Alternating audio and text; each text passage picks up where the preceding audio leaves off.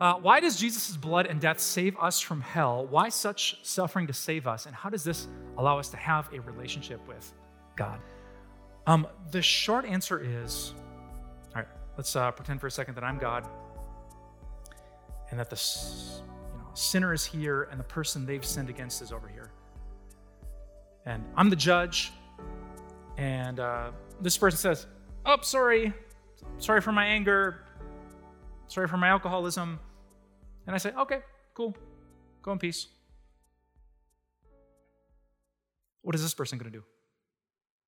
What? Do you know what they said to me? Do you know how complicated they made my? You're just going to let them go? Do you not, like, I'm a human and I take that sin seriously. Do you not take sin seriously? So, the Bible's answer how can God take sin seriously and yet forgive sinners is the cross of Jesus. Romans chapter 3 is the best thorough description and answer to this issue. So, Romans 3, let me get there real quick. Um, the Apostle Paul is talking about how all people have sinned, and it's only through the sacrifice of Jesus that God can justify us and be just himself.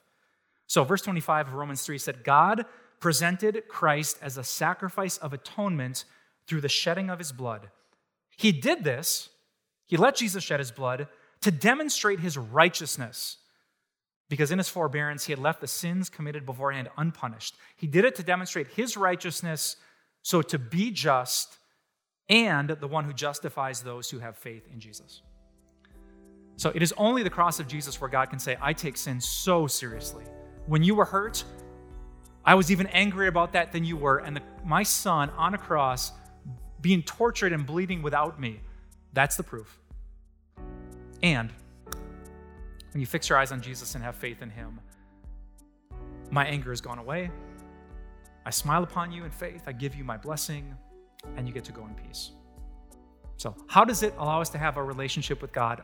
Only the gruesome death of Jesus on a cross is a way to take away the gruesome, disturbing sins that we've committed in our life. They're gone, we're cleansed, God takes sin seriously, and we end up saved.